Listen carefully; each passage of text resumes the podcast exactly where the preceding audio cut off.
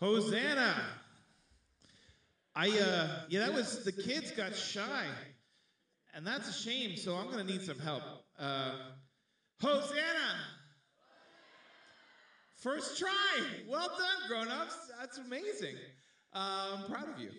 Usually the grown-ups are recalcitrant and the kids do the thing, but that's all right. Um, I always love um, Palm Sunday stuff. Like some of you guys that know me know, uh, I love to ask about anything that we do in church.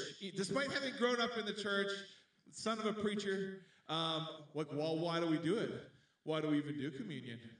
And then people tell me, well, these are the reasons we've been doing it for thousands of years, so maybe just have a little bit of humility. I'm like, okay, fair enough. But uh, uh, the procession, the Palm Sunday one, uh, it's heavily in the category of because it's really fun is part of it and delightful for kids to do it.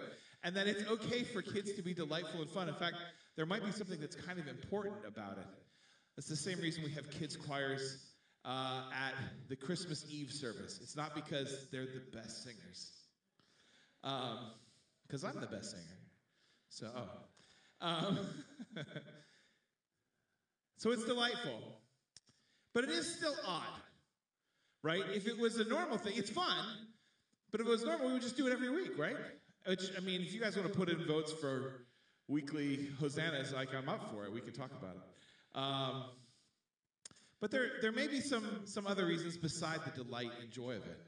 Um, so we should probably read the scripture. Um, I'm going to read from Luke so we can have some gospel variety about the same story that Daniel read. This is from Luke uh, 19, 28 through 40, from the New Testament for Everyone version. Um, with these words, so we're transitioning out of one story into another. Um, if you want to know what the words are, you'll have to look at Luke 19, 27, but that's something you can do on your own time. With these words, Jesus went on ahead, going up to Jerusalem. As they came close, as near as Bethany and Bethphage, at the place called the Mount of Olives, he sent two disciples on ahead. Go into the village over there, he said. Um, and as you arrive, you'll find a colt tied up, one that no one has ever ridden. Untie it and bring it here. If anyone says to you, Why are you untying it? you should say, Because the master needs it. The two who were sent went off and found it just as Jesus had said to them. They untied the colt, and its owner said to them, Why are you untying the colt? Because the master needs it. They replied, They brought it to Jesus, threw their coats, cloaks on the colt, mounted Jesus on it. And as he was going along, he, people kept spreading their cloaks on the ground. When he came to the descent of the Mount of Olives, the whole crowd of disciples began to celebrate and praise God at the tops of their voices for all the powerful deeds they had sang. Welcome, welcome, welcome with a blessing, they sang. Welcome to the King in the name of the Lord. Peace in heaven and glory on high. Some of the Pharisees from the crowd said to Jesus, Teacher, stop your disciples. Tell them to stop that. Let me tell you, replied Jesus, if they stayed silent, the stones would be shouting out. So, this isn't in the story of the gospel the only time Jesus came into Jerusalem. Um, and he didn't do this the other times. In fact, lots of people came into Jerusalem without it being a massive processional with a stolen colt, or however that part of the story works.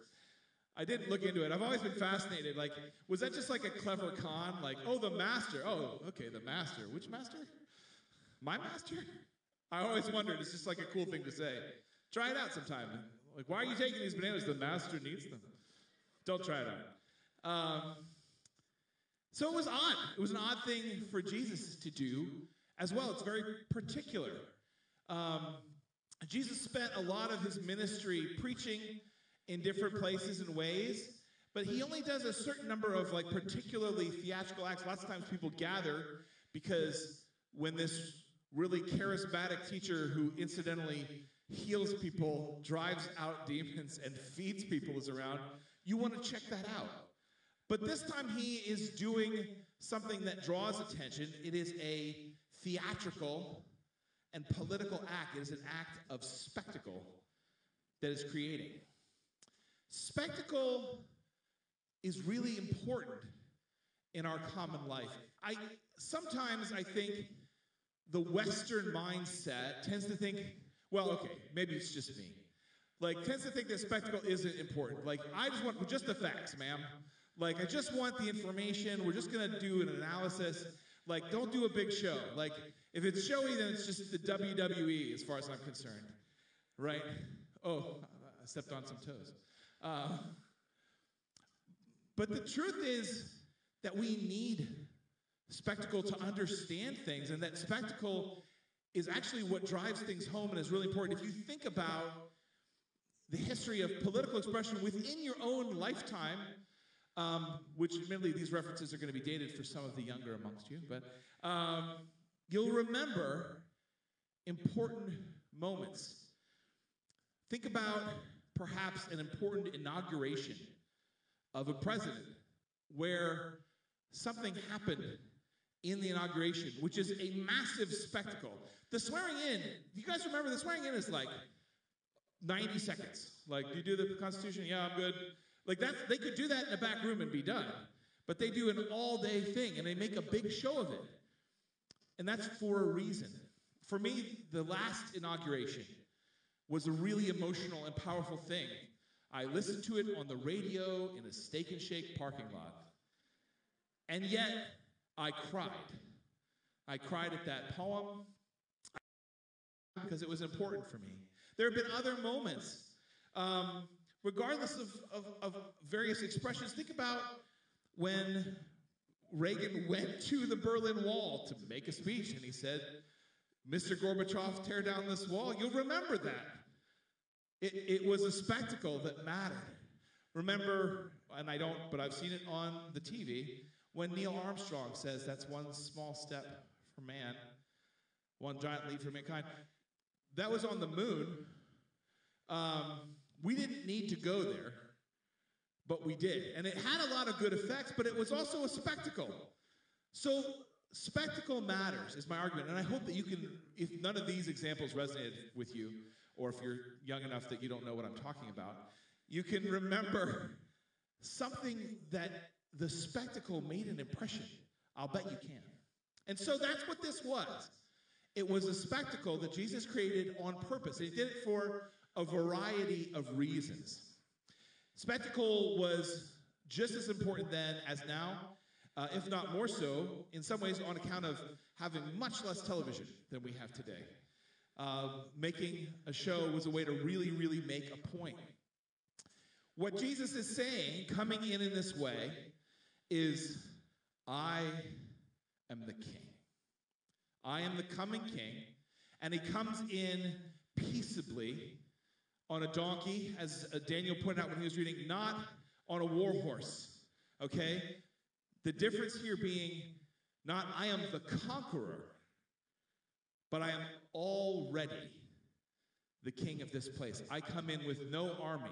I come in not mounted on a charger with a sword, but on a donkey, because this is already my kingdom. And this is echoing not only the scripture, the prophecy is foretold, but many times throughout the scripture, prophets and King David, they come in on a donkey, right? The people of Israel are a mountain people for the most part. So donkeys make sense for them. They're sure footed. Chargers are for people coming from the outside to conquer. And that's how Pilate comes into the city on a big horse, because Pilate comes in from the outside to say, I own you, I take you over. And Jesus says, I'm already your king. Jesus is making that statement because it's true, because he really is the king of the Jewish people. And he's making that statement, I think, because it had to be said, because the rocks would cry out if he didn't. And giving the people the opportunity to shout that out, to shout Hosanna, to shout welcome, to shout save us, was an important thing to do at that time. He also did it knowing that he had been cagey in his ministry in some ways.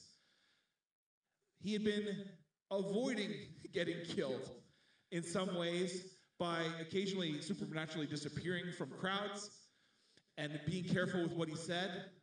One of my favorites being when they ask him about taxes, is like, I don't know, let me see a coin.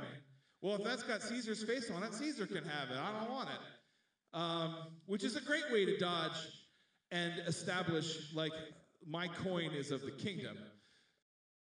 Coin is not important, but he, it's also a great way to not get arrested for being a rebel right out of the gate. But when you come into town and proclaim yourself the king and allow people, as the Pharisees point out, like, stop them from saying this, to declare you the king, now you're a rebel.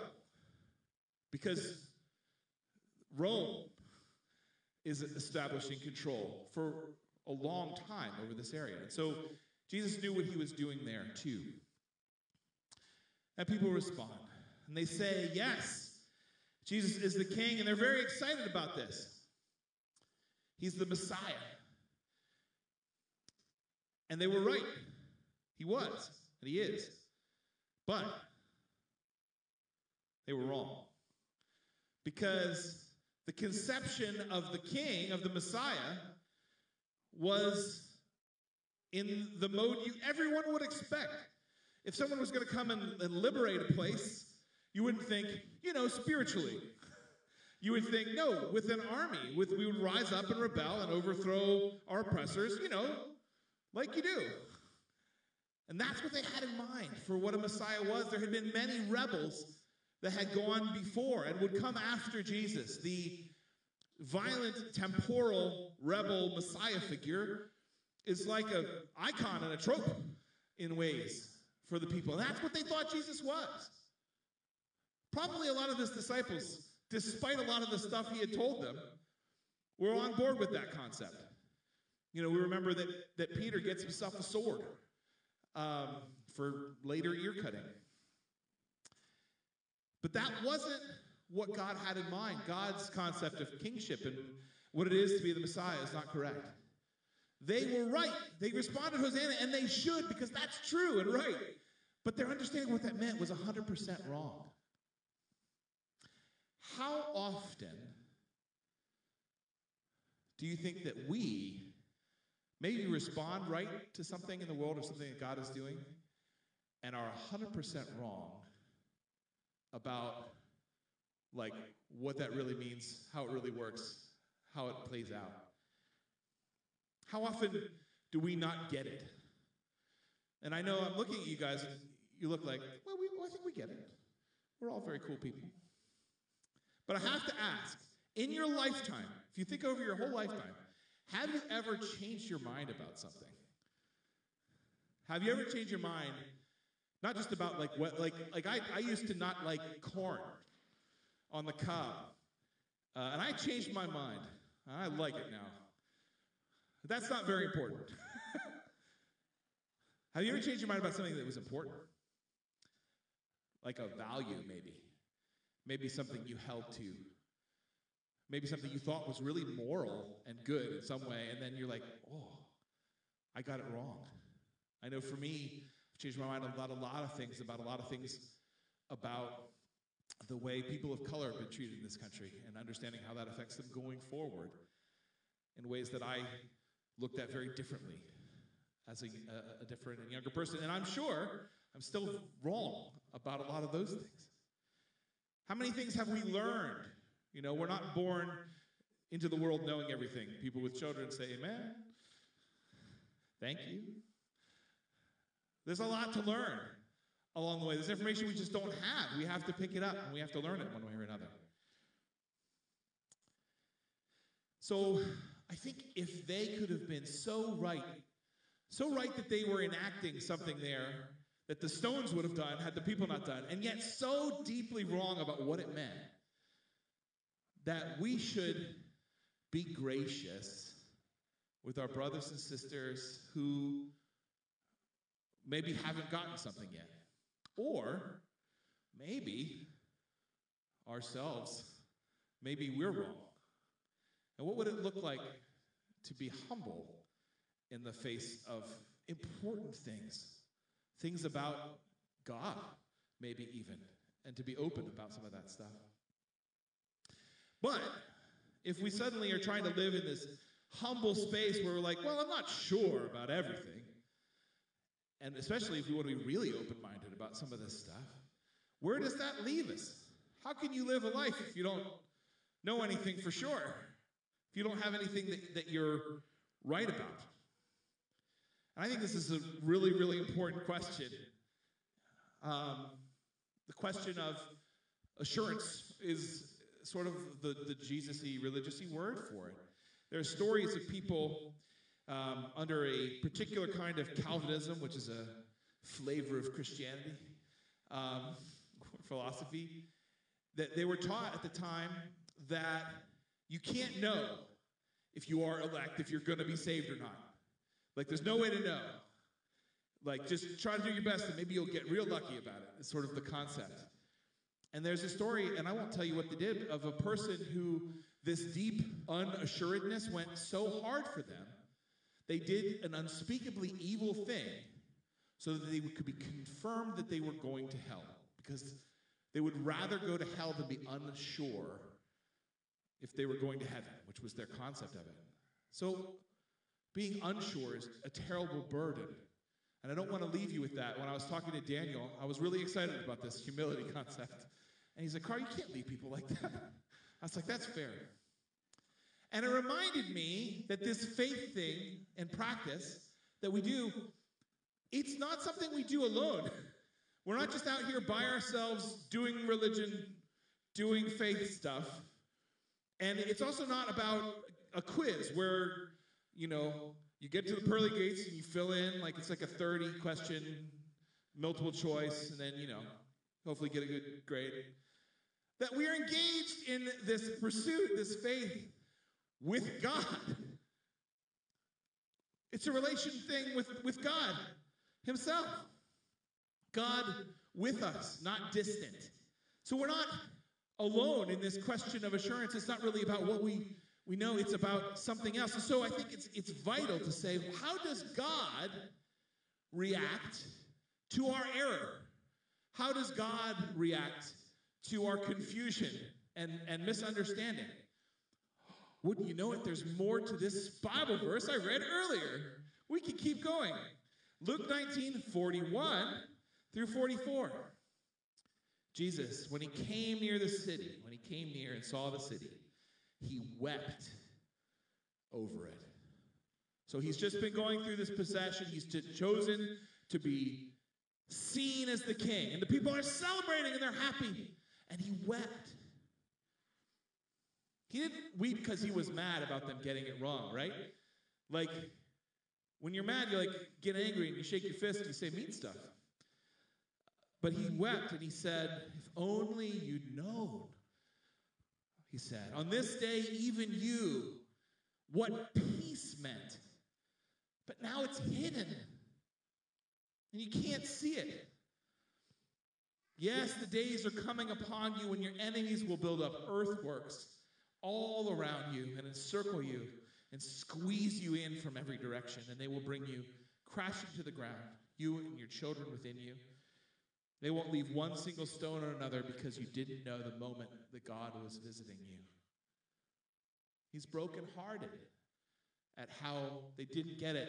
He affirms the hosannas. He says they did right. If they didn't do it, the stones would do it. But they don't get it, and it breaks his heart because he knows that affirming the way of the Messiah as a violent temporal king will and does lead to the destruction and razing of the city of Jerusalem.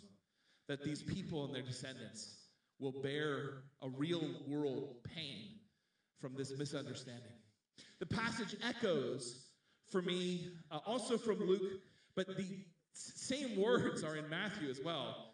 It's fascinating because it's before in Luke and it's after in Matthew. This, this piece, depending on the gospel, flanks the triumphal entry where Jesus comes into town. Jerusalem, Jerusalem, Jesus says, you kill the prophets and stone the people sent to you. How many times did I want to collect your children like a hen gathers her brood under her wings, and you would have none of it? Look, your house has been abandoned. Let me tell you this you will never see me until you're prepared to say, a blessing upon you, welcome in the name of the Lord. Jesus' response to this calamity is the desperate desire to gather in children. When he says you stone the prophets, he's not saying, like, I'm mad at you because he's saying, I sent you a medic. I sent you a messenger. I sent you love, and you wouldn't take it. I'm trying to help you. I wish I could gather you in.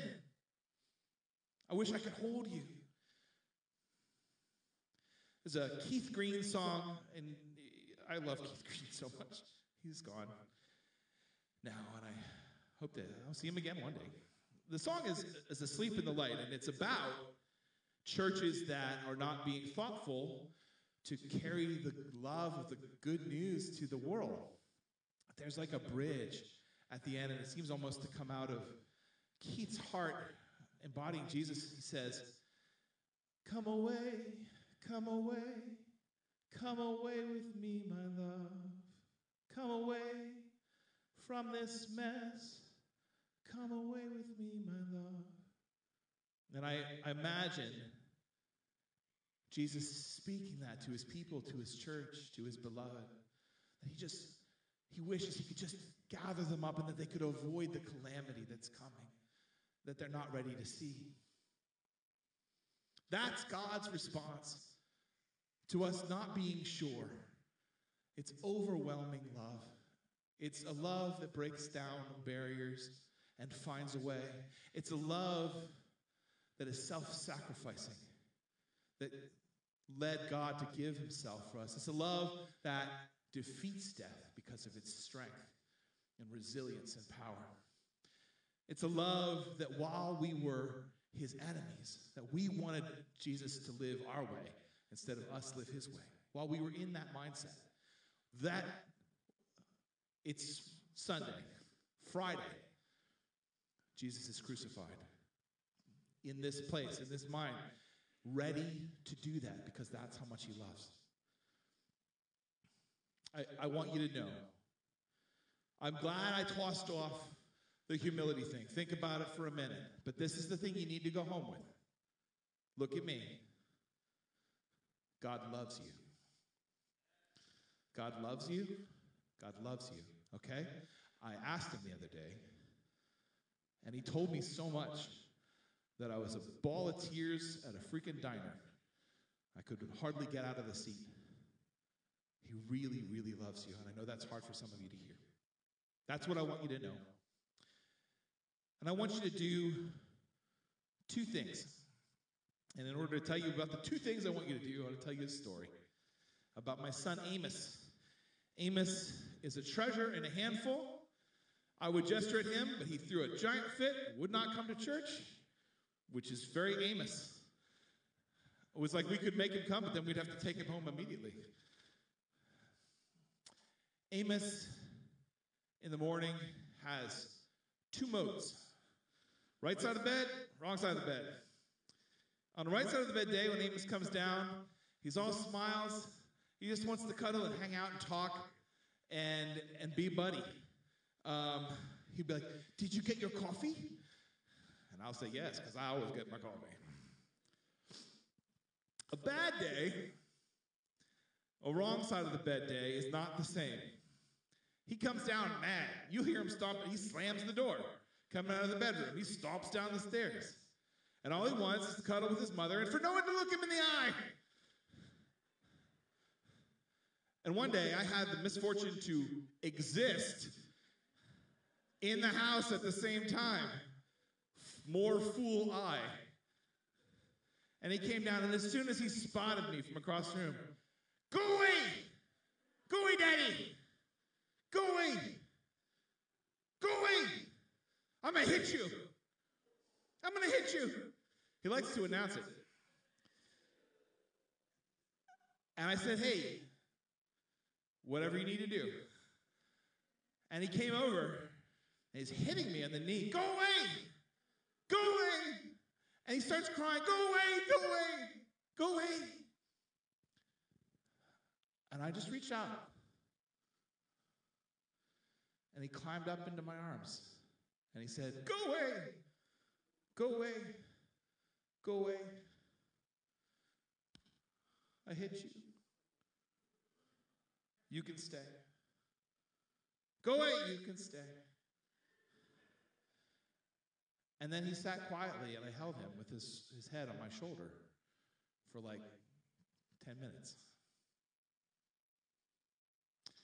I think children, their minds get twisted up, but their bodies can be so wise.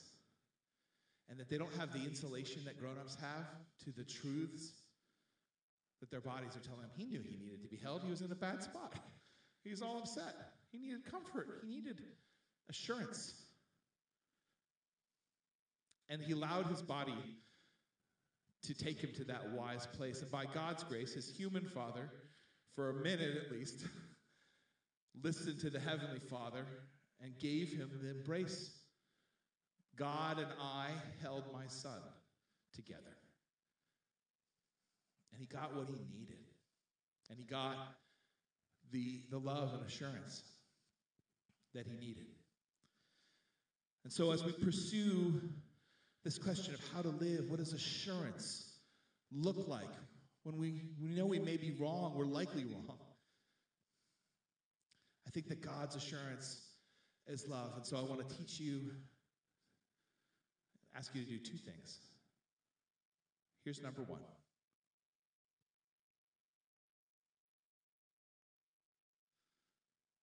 Reach up for the Father. You don't have to do it physically. You can if you want to. Reach out.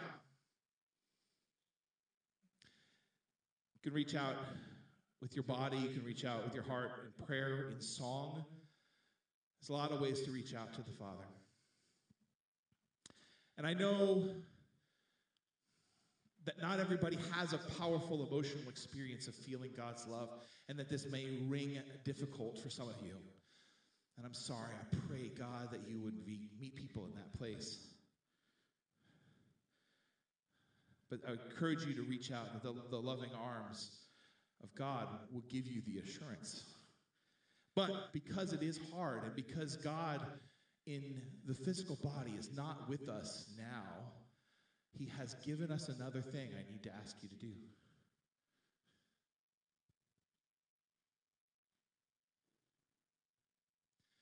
Reach out to each other. It's our job to be God's arms. It's our God, job to be God's little kissing lips. It's our job to hold each other. That's a big part of what this whole church thing is about. That's a whole part of why we're here on earth. Is because God says, I love you so much. I want to make it your job to love people, and you're going to feel my love flow through you. And so we need to reach out and be ready and be, be there for each other in love. Will you guys stand? I did uh, prep any prayer team for this. Uh, but if, if you're willing to pray for people today, it's an important day for that. So would you just find your way to the sides of the room? I won't forget. Consent, I think, is important to God actually as well as man. So uh, only the hug those who want to be hugged. But there are many ways we can extend the arms of love to each other. Um, and I want to encourage you after communion, if you would like to ask for God's love today, if you'd like to reach up, that these people will reach out for you. And maybe you could reach out to each other as well.